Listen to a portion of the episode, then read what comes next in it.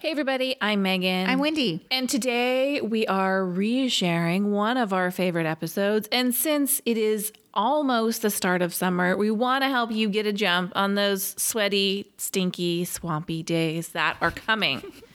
this episode is jam packed with information about how to stop the sweat, how to be more comfortable when you're hot. It's head to toe dealing with the sweat keeping your makeup in place, keeping your thighs from chafing, keeping that under boob area dry and fresh. I have a question for you though. For me? Yes. Okay. Since the airing of this episode, you have repurchased a product. Do you know what's coming? Yes, I do. It is the Lume all over body deodorant. no. Yes.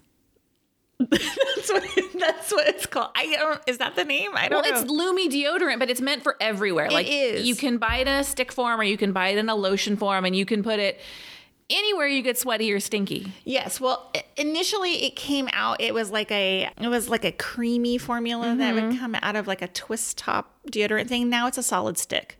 Okay. Which I like its delivery better. Mm-hmm. So I gave it a second try. And what are your thoughts? I'm gonna say thumbs up. Oh, good. Yeah. I've been interested because it's gotten a little hotter and you know, there are some places that could use a little Yeah. a little bit of a swipe. But when I tell you this episode is jam-packed, it's jam-packed. Also, in this episode, there is a call for breakfast ideas for your kids in the summer. And even though this episode aired last summer, we still want your ideas. We will share them with the class on Instagram if you send them in to us. We hope you enjoy this episode. We'll be back next week with a brand new episode, our Pop Culture Club episode. Enjoy. Bye.